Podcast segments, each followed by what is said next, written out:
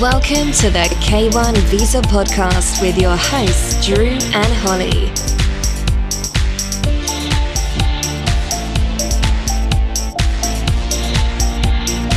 Hello, wherever you're listening. Welcome to the K1 Visa Podcast. I'm Drew, And I'm Holly.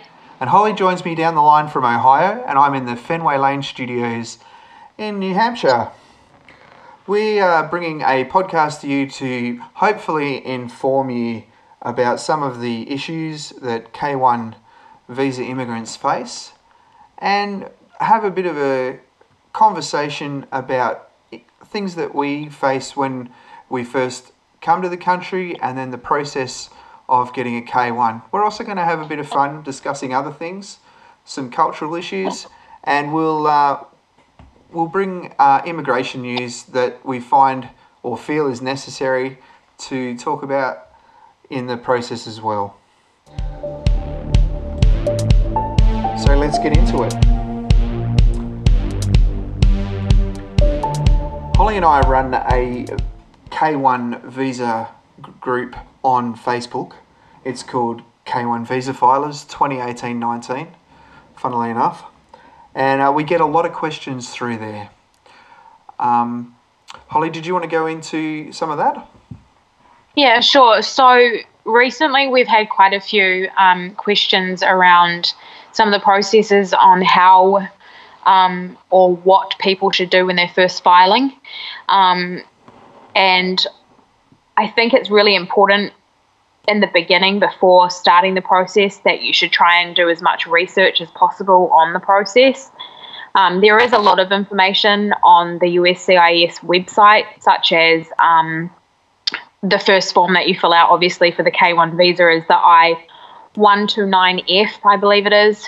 Um, and there is actually an information document that you can download and read through that um, is pretty comprehensive and it does explain like what the process is, whether or not you'd be um, you'd qualify to be able to apply for a K1 visa. Um, you know, some of the requirements such as meeting the person within or your fiance within two years, um, as an example. Um, and I believe that you'd be better informed if you were to read through some of the instruction documents prior to asking questions, just purely because all of us have kind of been through the process and although we are all willing to share information, um, it isn't. It is important that you kind of know what you're signing yourself up to because it is kind of a you know obviously it's a lifelong commitment when you're Yeah, marrying someone, and also you know the financial. Um, the financial strain that it can put on, on on your relationship as well because obviously you're going to support that person up until I believe is it 10 years or something Andrew I can't Yeah, remember 10, 10 years, um, or until you become a citizen that, that you're completely responsible, uh, or the other person, yeah, the so, yeah so that in itself responsible, yeah. so that in itself is a massive commitment that you know people when you do get married obviously it is a lifelong commitment commitment that you're willing to make to that person but it's still important to understand you know what you're signing yourself up for. And also you know because there it's different being when you're in a long-term relationship and you're seeing each other you know once every couple of year you know once every year or something or once every six months depending on where you live and obviously how much it costs to be able to visit the person that you, you that you're engaged to um, not everyone has the joy of being able to just you know walk walk over the border kind of thing to be able to see their fiance um, me for instance exactly. was a 19 hour flight to Texas and then another four hours to Ohio. Um, and $2,400 later. I've got so- you beat though. Yeah, I know you do. 20, 26 hours in the air for me, and 10 hours as a stopover each way. wow. Yeah, Yeah. Um, and I tried it through New Zealand to Houston and then to Boston, and uh, that was even worse. I think my first flight over was 42 hours all up because of this layover time. Yeah, see, I was thankful that there is a direct flight um, directly from Auckland, where I was living, through to Houston. So I basically could fly, you know, the whole night. 19 hours is a really long time to be sitting on your ass, by the way. It I- sure is. Yeah, it's I, not and I've done that. I done, did that flight I did a Yeah. um, I did an overnight from Perth to Auckland, then Auckland to Houston, and then I had a 14 hour layover in Houston, waiting for a flight to Boston. Yeah, I think my the first time I came over, I think it was a seven and a half hour layover um, in Houston, and I was dead to the world by the time I got here. can and that was the first time I actually met my husband. So I looked like a zombie, and I was just. He actually thought when he met me for the first time, he thought that I wasn't interested because I was so exhausted that I just didn't look excited to see him at all. It was horrible, and I felt so bad.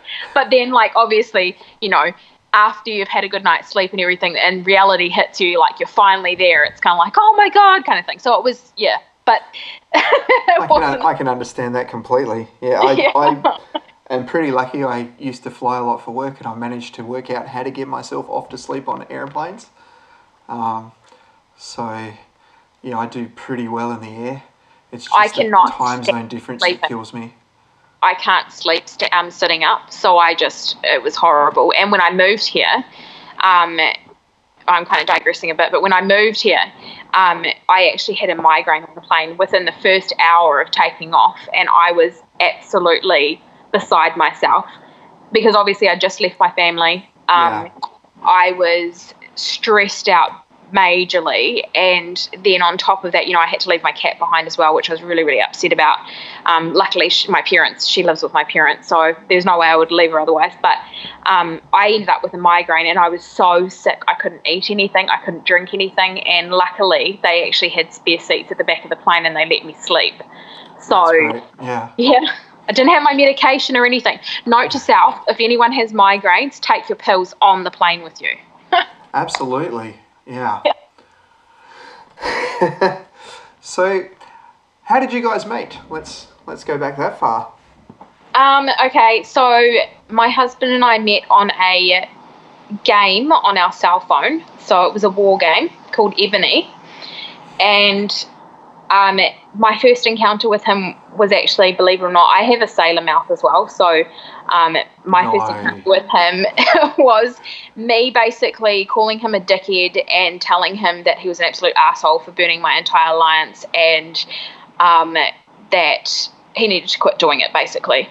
And his response was pretty much exactly the same as mine and turned around and said, Well, because, you know, your lack of diplomacy and all the rest of it, I think I'm going to continue doing what I'm doing. Um, and you can basically get knotted. So, Look where you are now. and look where we are. We're now married. Um, we have two cats. um, yeah, so it was a very interesting. It's an interesting story to tell people because you know it was a very odd way of meeting somebody, and I definitely wasn't expecting it. But it happened that way, and I am never going to look back. Yeah. Um, similar. Well, I, Karen and I never had a uh, a cross word with each other, but yeah, we met on online as well, um, in a music app, and I ended up in a line a chat room, I guess, on an online app which you're familiar with. Oh, that, yes, that's exactly how I used to speak to my husband as well. And uh, Line's great if anybody hasn't used it. It's a Japanese instant messenger app. Facebook and WhatsApp and that have nothing to do with it, so Mr. Zuckerberg doesn't have any access.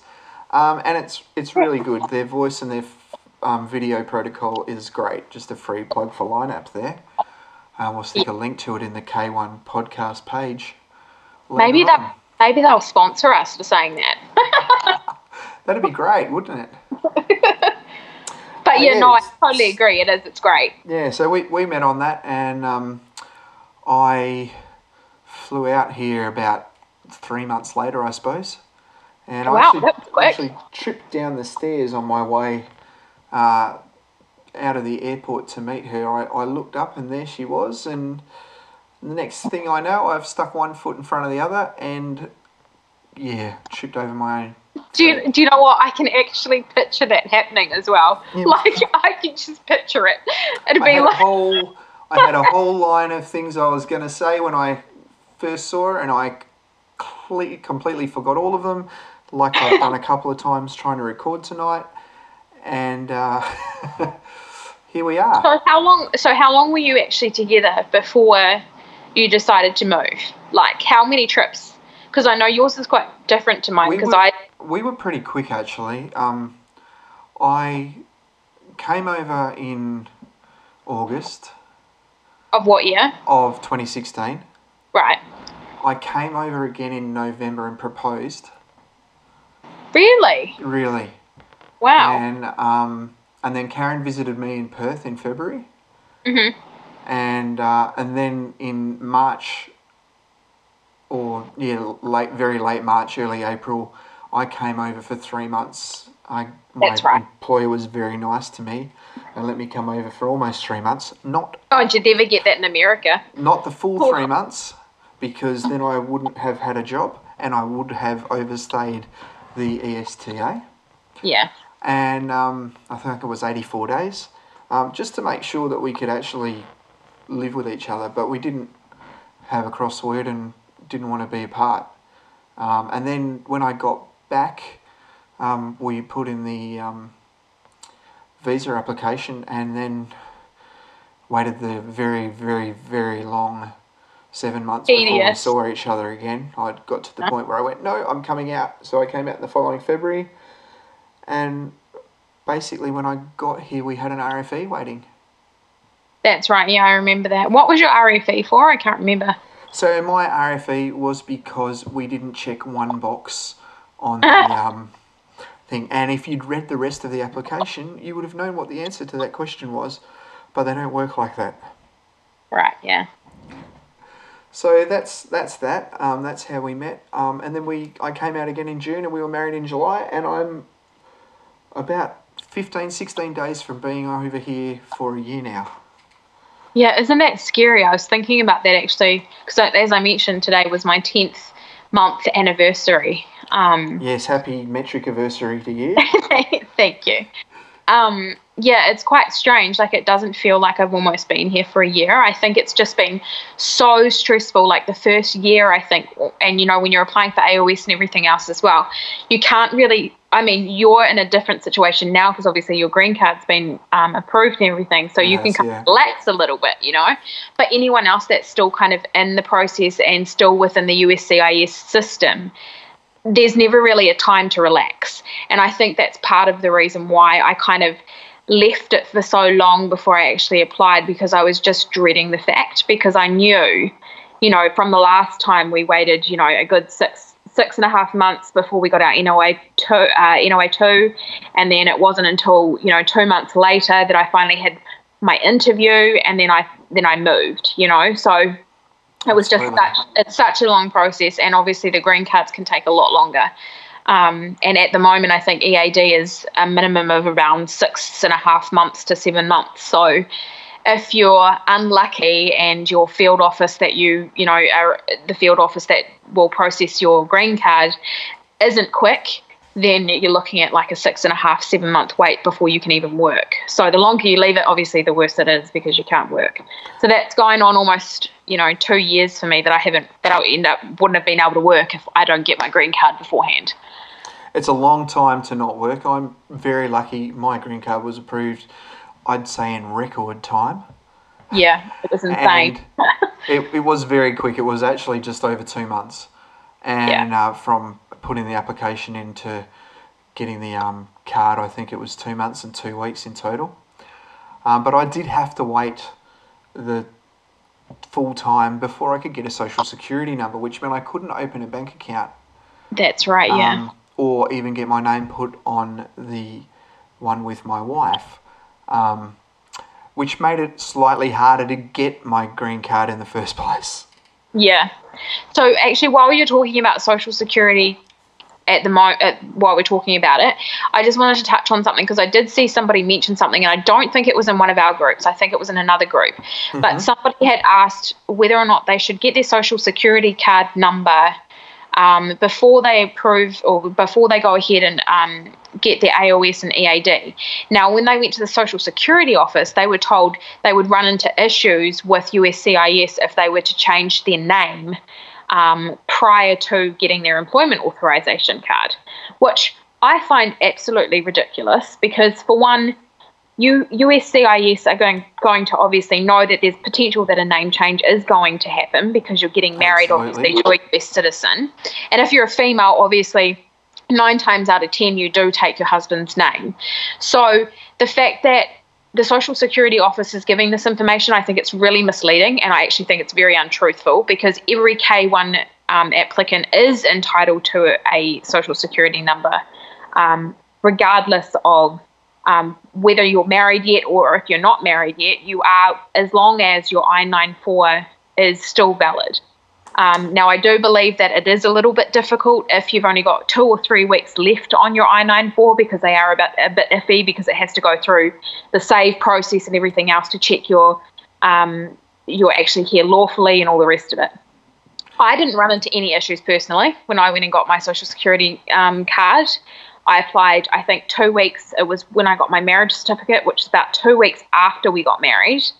Um, and I went ahead straight away and did that with my marriage certificate, my passport, my I 94, um, and that's basically all the information I gave them.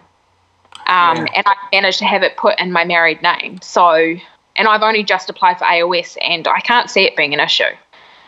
I think you'll be fine. Um, they obviously know at the USCIS that women who get married often change their names, and sometimes even the men do.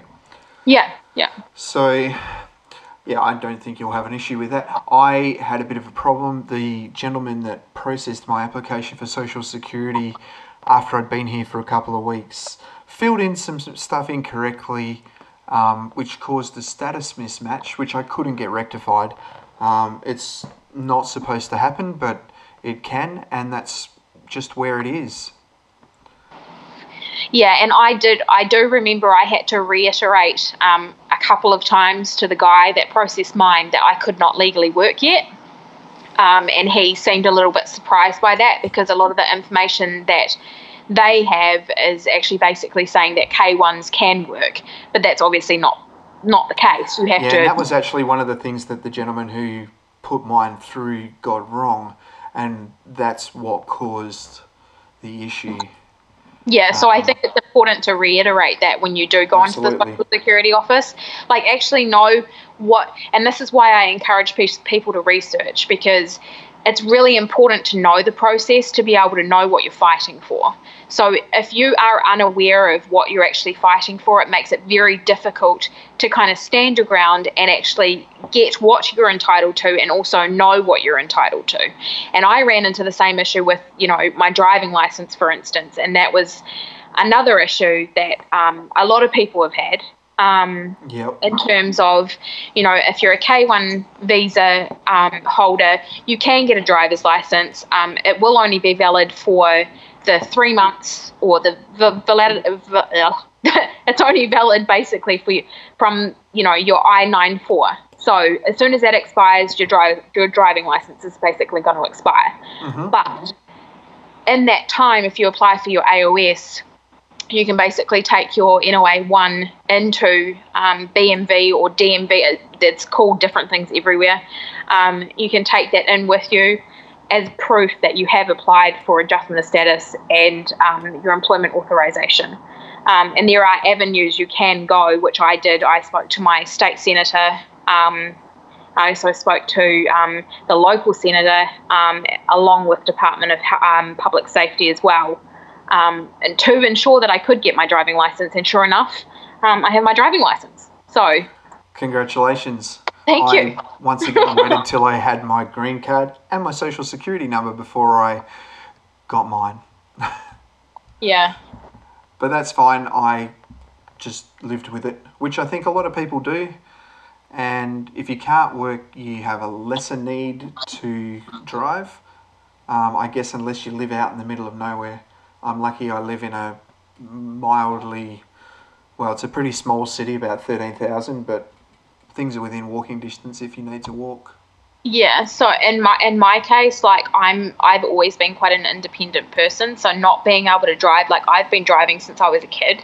You know, like I was 16 when I got my license for the first time in New Zealand and um, for me not have not being able to drive and i did have an international permit which apparently you're not supposed to be driving on anyway but i did um, I, I did as well and i wasn't yeah. aware of the rules until it was too late yeah and i mean and that's that's the thing there's so that's the problem with um, a lot of this process is there's so much stuff that's left out that you're not informed um, by you know there's no one you can really ask apart from you know facebook groups and stuff like that. Some things you can research other things you can't. And i encourage people to ask questions obviously. Well we both do. Um, yep. but at the same time as much research you can possibly do so so you can share that knowledge with other people as well um, i think is really beneficial for everybody. Yeah anything you can do to help yourself out is very important. Um, as far as finding out what you need to know and then ask the questions. It, it even makes it easier to understand what information you're being given if you've done some research beforehand. Yeah. And then you can also see, like, because I do see it now, now that I've been through the process, there is sometimes, you know, the odd person that will actually be misinformed and then be, um, you know, kind of communicating that mis- misinformed information to other people, and then that's when it come becomes like Chinese whispers. And it can be very dangerous with things like this because it is a legal process. You know what I mean? So, um, going through a legal process, not knowing the ifs and buts, or leaving out an if and a but, can cause you a whole world of strife. Absolutely, and there are places out there um, who are willing to help you with that, obviously for a fee um, who do know some of the ins and outs, but even then, you can't 100% rely on the information they've been given because it does tend to change mm-hmm. depending on who's looking at the application in the first place. Yeah, I agree. All right, let's take a quick break and uh, we'll come back in a minute. Welcome back. We are going to do some question and answer now. We have a question on our page. Can someone please clarify on medical expiry, please? So, my fiance's medical was on the 3rd of the 2nd, 2019, and I know for AOS it's good for a year.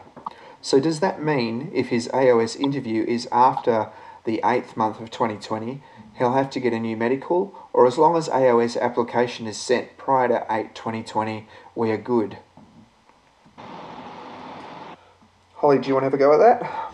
Uh, yeah, so my understanding, and I mean, I could be wrong with this because I actually submitted my AOS a month prior to my medical expiring. I have yet to receive a courtesy letter from them, but that could still come, saying that I have to redo my medical um, because it's going to be more than a year or what have you. But my understanding is as long as you actually have submitted it within that year, um, that you should be fine. Um, but then again, I have heard of people receiving RFEs um, or courtesy letters saying that they do need to redo their medical, um, and they've actually been less than a year. So I do think it depends on one, who is actually going through your petition. Two, I still I think it, it depends on what the, the doctor has actually written in your medical, and if they've found something that um, USCIS may find concerning, that they want it to be reviewed, what have you could be medication or it could be um, you know an illness or anything um, or even immunizations. You know immunizations are a big thing as well. They're very stringent with um, what immunizations you're expected to have which you know yep. for me i think chickenpox to have an immunization for chickenpox is bloody ridiculous but um, you know who am i to judge? Yeah i had to have um, german measles and measles um, booster shots and tetanus. Um, something else, I can't remember what the other one was. Um, before I came out, I think it cost me about $60 a shot. And um, but I didn't have to have chicken pox because I've got a big scar on my nose, and the doctor could clearly see that I'd had it. Yeah, I had a blood test to confirm that I had chicken pox when I was a kid, so I didn't have to have that either. Um, but there was leading on to this, um, Andrew, while we're talking about medicals, there was another question um, somebody else asked um, because, you know, with K1, you're not actually expected to have the immunisations at the time of your K1 visa. Um, but if you have immunisation records, it is encouraged to obviously take that to the doctor so that you can actually show proof that you've had the immunisations or what have you.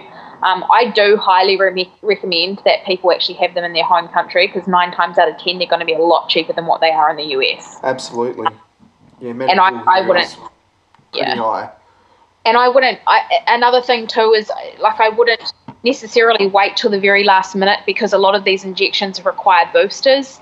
So even if you get it started, you know, you you might not have a finished hep. I think hepatitis A, you've got to have three shots, or it might be hepatitis B, mm-hmm. um, and that's over a period of you know a year basically, or two years that you've got to have those shots. So I personally think the sooner you can get them done, the better. Um, rather than waiting because obviously AOS is really expensive in itself. Um, you're better off to get it done prior to moving so it's less financial strain on on you at the time, you know, when you're applying for AOS. Yeah, I couldn't agree more.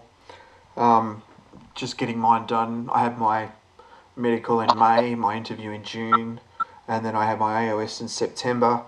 I wouldn't have had time to get everything finished if I had to have had those um, on the along the way. However, I had a clear medical and it didn't cause an issue. Um, there is some information out there that medical reports are only valid for six months, but I believe that that got updated midway through last year. Yeah, and I do. Th- I think actually there was a lot of information to um, Filipino candidates that their medicals were only valid for six months, and I don't know if that's just miscommunication um, from the embassy over there or the doctors that are doing the reports over there, or if it actually is the truth. You know, where it is only valid for six months for whatever reason. I don't. I couldn't tell you. I don't know why they would specifically. Um, you know, call out one country to have them every six months. It makes no sense, but um, I think it's more a case of miscommunication than anything else. It could well be, but it does pay to check with the authorities in every case. Yeah. Okay, so let's move on to another question. We've got one here. The question is in regards to stocks that we present as assets with our I 134. The I 134 is the affidavit of support um, that you provide for the K1 interview.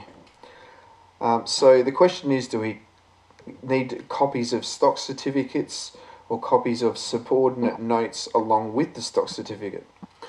If you are making 125% of the uh, poverty line guidelines for your state, then you don't need to present stock certificates at all. The um, USCIS are concerned that you are able to provide ongoing support rather than using a once saleable asset. Um, so you don't need to list a house, um, you don't need to list stocks as long as you're making the uh, required amount of income in a year. I mean, correct me if I'm wrong, Andrew, but I believe that for K1, I think it's only 100%, and then for AOS, I think they require 125% of the poverty line. I might be wrong, but I did read that somewhere, and I, I'm, I might be misinformed, but um, I think you're right, but I think it helps to be at that 125 before you start. I think so too. Yeah, I think that because, and that's again something that you know people need to research before they go ahead and apply for a K1 visa because later on down the track, sure you may have made the hundred percent during the K1 um, visa and all the rest of it, but what happens when you go to adjust status? You may end up needing a co co-sponsor, which you could, you know, not not everybody has that you know has that opportunity to have somebody that is willing to do that for 10 years. Absolutely. It's a big commitment. Um, and you can watch 90 day fiance or something like that and just see what happens when things go wrong uh, being a sponsor which would put people off for sure. Yeah yeah. Okay. So let's move on and talk about some cultural differences I um, had occasion to call my boss this morning and say that I probably wasn't going to be able to complete my full day's work given it was listed at 21 hours. Um, I wasn't feeling particularly well and I wouldn't have been able to complete it even if I was. But I called him and asked if I could put some work off till tomorrow and said that I was crook in the guts. he, uh, yeah, didn't really know what to make of that. Uh, it took him a few seconds to work it out, but uh, is there anything that you've come out with that your husband's just looked at you strangely about? Um, yeah, there, I mean, there is the odd occasion. I can't think of something right now, but in terms of like my issues, um, I find it the food over here is very hard to get used to. Yeah, I totally get that. I um, look at the differences between things like Coca Cola in Australia and the US, and um, you know, ours is cane sugar in Australia, and here it's high fructose corn syrup, which is pretty deadly. Yeah, and apparently it's illegal everywhere else in the world apart from the US. Um, yeah, I, in a previous life, I worked in supermarkets in Australia. I believe we sold it in a bottle back in the 90s. Oh my goodness. Yeah, I don't know that I'd like to see that happening now. Um, I will note though that if you look in the Mexican section of some of the supermarkets here, you can buy Mexican Coca Cola, which is made with cane sugar. Huh, I did not know that. Yep, they have Fanta and Sprite as well. And, uh, and they come in the glass bottle, which I hadn't seen for about 25 years back home. Yeah. All right. What are we moving on to next? Immigration news. So I came across a, I don't know whether it's a disturbing news story or not, but it's that the US uh, Trump administration moves to curb immigrants' use of public services. And it reads as follows Cabinet secretaries are told to seek repayment from migrant sponsors for use of services for low income people. It's important to note that if you come on a K1 visa, you don't have access to those services in the first place. Um, the, the sponsor is actually responsible for you, so you wouldn't be able to claim most of those services. Um, but if you come across that, that's what that one's about. Also in the news this week is tornadoes through the Midwest, which I believe you're slightly familiar with. Oh, I am. I am absolutely. So I got a lovely phone call at about twelve o'clock the other the other morning about um, from my mother-in-law. Actually, she was ringing to let me know that. Um, well, she actually first of all she asked me if I was watching the weather, and I said, "Well, no, I've been sleeping actually." Yeah, I've been watching um, eyelids. Yeah, yeah. So my husband and I do go to bed quite early. You know, around about actually bedtime's about now. Anywhere from like eight thirty to nine o'clock is usually our bedtime because uh-huh. he gets up about four o'clock in the morning. She is aware of this too. But anyway, she calls me to tell me, well, actually to ask me if I'm watching the weather, and I said, well, no, I've actually been sleeping. She was like, well, the tornado sirens are going off, and I said, oh, they are. And she said, yeah, well, they're going off at our house, and they live about ten minutes away from from me. And I said, oh, um, okay. And she says, well, are they going off at your house? And I said, well, I don't know. I've been sleeping. So obviously, you know, they didn't wake me up. So I, they're obviously not that loud. Anyhow, so because of that phone call, obviously I've I've never experienced a tornado before living in New Zealand. We don't really get tornadoes. Um, yeah, I was going to ask that. so it was a bit of a scary situation. However, there was obviously nothing I could do. We don't have a basement where I live. Um, so because of that phone call, um, I did look on my phone to see, you know, how long this tornado watch was going to be in place, and it said two o'clock in the morning. Wow. So because of that phone call, I'm now wide awake, laying in bed, listening to tornado sirens for the next two hours. Um, not being able to sleep because I didn't know what what the hell I was supposed to do. Um, so yeah, that was interesting. Thankfully, it didn't get close enough to us to actually worry us. Um, unfortunately, it did hit, hit um, Circleville, which we have some family that live in Circleville. Um, none of them were harmed, obviously, none of their properties or anything like that, but it was absolutely horrendous for the people that did have to go through it. And I believe there were, some, there were some casualties as well. Um, I believe Dayton got um, hit pretty badly. Um, so, anyone that's from those areas, I hope you're all well. And I'm sorry if you had any damage or anything like that. It's awful. Um, but yes, that was my experience with my first tornado um, warning. Um, I think I would have rather have been asleep um, than sitting awake um, worrying about something that I obviously can't do anything about. So, yeah. Yeah, it makes it uh, interesting when you have to uh, deal with new situations like that. I probably wouldn't know what to do either. Thankfully, I live up here and I have to worry about blizzards in winter rather than tornadoes in spring. Yeah. And my husband too, because he's experienced them so many times before, he was about as useless as two tits on a bull. He just basically laid there and I'm trying to nudge him saying, you know, should we be you know, should we be going somewhere? Like what what do we do? What do we do? And he's like, Nah, it's fine. But I didn't know if he was awake saying that or if he was half asleep and he just wasn't comprehending what I was saying. So um yeah. I can understand that. Um, you probably get a bit complacent when you have lived through these things hundreds of times. Yeah. So, yeah, that's great. I think that's probably all we've got time for on this episode. Next week, I hope we will have an interview. I'm still trying to tee that up. And uh, it's been great to talk to you tonight. It's always great talking to you too, Andrew. Great. We'll uh, catch up again next week. More questions and answers. We'll talk probably a bit more in depth about the initial process. And uh, that's it for now. See you later. Bye.